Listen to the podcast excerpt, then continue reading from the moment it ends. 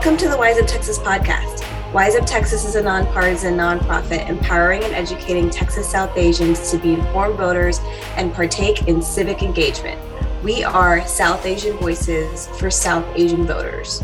You can visit our website, wiseuptx.org, and find us on all social media platforms. This is Poonam Kaji, Wise Up Texas board member, and today's host.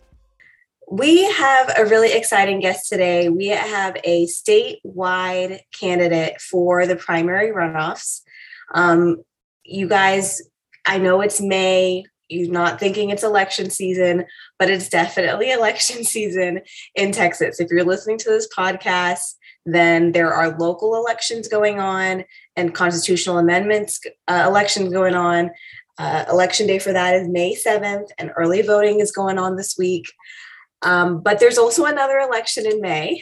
On May 24th, there is the primary runoff. And this is in regards to who will be on our ballot in November. Um, so for the big masala midterm is what we've been calling it. It's big in flavor, it's big in spice, it's important for our community, and we need to get out and vote. Um, but first, we need to decide who the best candidates are for the ballot. So that's on May 24th. And early voting for that is May 16 to May 20. So it's a very short early voting window. Make sure you're planning accordingly. So I don't want to spend any more time uh, saying anything because we've got to talk to our guests. So Jay Kleberg, welcome to the podcast. Thanks for being here today. Thank you for having me. Absolutely. So I think maybe the most I definitely want to hear about who you are, but I also want our want our folks to hear about the office you're running for and why it's important. So can you just start us off with with those two things? Absolutely. The General Land Office is run by the Texas Land Commissioner, which is an independent constitutional office created in 1836, similar to the governor, the lieutenant governor, the attorney general, that kind of independent power. It oversees 13 million acres of your Texas public lands, on which it generates just over a billion dollars right now. Uh, about half of that it sends to uh, the largest K through 12 educational endowment in the country, the Permanent School Fund. It's about $50 billion. And in the last legislative session, a new entity was created on which the land commissioner and eight others from the State Board of Education and a couple of appointees sit on to manage that $50 billion endowment and then uh, provides funding for K through 12 uh, schools, primarily for uh, textbooks and classroom materials. So if you're interested in public education or public lands and how we manage that land, this is an important office. There are a few other uh, important responsibilities the Veterans Land Board, which provides today um, loans for Texas veterans for homes, home improvements, and land. And about 7,000 of our 1.4 million veterans in the state of Texas take advantage of that program. It also oversees nine veterans' homes. Those are long term care facilities all over the state of Texas. The newest one will be in Tarrant County. Uh, it also has four veterans cemeteries that it oversees all over the, the state.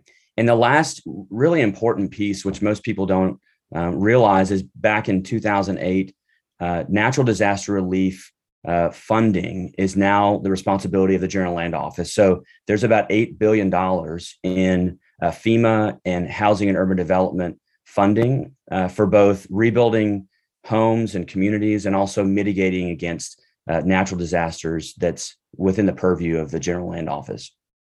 Wow. Yeah. So that's a lot that this office does. And I think it is really important for people to understand that these are things that impact us every day, right? Whether it's schools or um, natural disasters, which we've seen the full variety of here in Texas. Um, I do want to tell our listeners just a little bit about your race because it's interesting. It's a double runoff.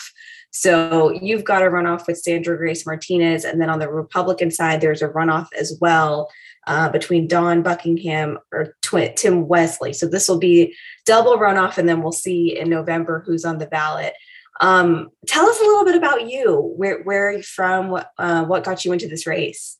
Sure. Yeah, I grew up in an agricultural community in South Texas, uh, where I, I, really learned the value of respect for our natural resources and the people who um, are stewards of of those resources. And so I, have taken that uh, to heart, and really for the last 20 years have been involved in land management and natural resource conservation work. Uh, I've got my MBA from uh, the McCombs Business School at UT. I actually put that to work within our national park system. And I did a business plan for the Grand Canyon back a few years ago. And then that sort of launched my um, career in, in conservation and public access. I was associate director for Texas Parks and Wildlife Foundation, which is the official nonprofit partner to Texas Parks and Wildlife Department, where uh, I did, along with my colleagues, the largest land transaction in, uh, for conservation purposes in Texas history with funds out of, if you remember the Deepwater Horizon oil spill, uh, there were civil and criminal settlement dollars that came out of that. So, did that transaction and then managed about 30,000 acres of land on behalf of Parks and Wildlife. I bought about 6,000 acres from the General Land Office on behalf of Parks and Wildlife uh, during that tenure and have done a couple of films as well uh, related to conservation and wildlife and uh, our water resources. One called um, The River and the Wall, which was about the negative impacts of uh, building a uh, physical structure along the Texas Mexico border, what that would do to our communities and our natural resources. And then uh, I'm also doing a film that will come out actually in Dallas, uh, premiere at EarthX uh, Film Festival May 12th. And it's narrated by Matthew McConaughey. And it's really a love letter to the natural world of Texas, similar to an Our Planet, and then developed uh, TEKS aligned next generation science standard K through 12 curriculum associated with that so that our school children, you know, so, so many people, 83% or so of Texans live in cities and don't have the opportunity to get outdoors beyond, you know, their um, their major metro area. And so we really wanted to bring uh, the vibrancy of uh, Texas into the classroom or into the home through film, and then give kids uh, an opportunity to learn about some of the things that they're already doing, um, but through the lens of uh, of Texas. So that's kind of uh, my background. It sounds like um, you know you have a passion for conservation and um, environmentalism. Um, can you tell us which issues you would you, you know most excite you and what issues you're most passionate about bringing to this position? Yeah, really a couple of things. I think that the greatest challenge that we face as Texans is combating climate change. Um, it will impact how we live our lives and our quality of life um, over the next um, several decades. And that if you look at the fact that Texas is the number one energy producer in the country, and that we're also the number one uh, CO2 emitter, and that we lead the nation in billion dollar natural disasters, that um, the General Land Office can actually take action in those two areas. So, uh, most of the revenue that we produce right now off of public lands is uh, through uh, oil and gas royalties.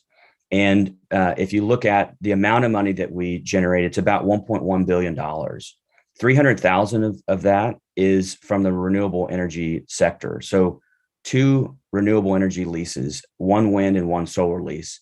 And I use that as an example because there's a huge opportunity to expand and diversify the way that we generate that income off of our public lands, whether that's wind or solar or geothermal or offshore wind. Um, we have the opportunity to sequester carbon and store carbon and invest in um, technology and also you know utilize our, our public lands to uh, take climate action and the other piece that i'm really focused on is in the disaster relief sector, it's taking four to six years for federal dollars to actually get down into communities that have been impacted uh, by uh, major uh, storms. We're going to see more of that, more frequency. And we've got to figure out a way, especially since Texas is, is more than 50% of the billion dollar natural disasters in the United States, to lock arms with states like Louisiana and Florida and New York and say that the system should uh, enable a more efficient uh, use uh, and a better use and more equitable equitable use of those federal dollars in our communities because right now uh, just as a, a, quick example in denying funds in the wake of Hurricane Harvey to the city of Houston, which the General Land Office has done, it has violated per Housing and Urban Development um, designation.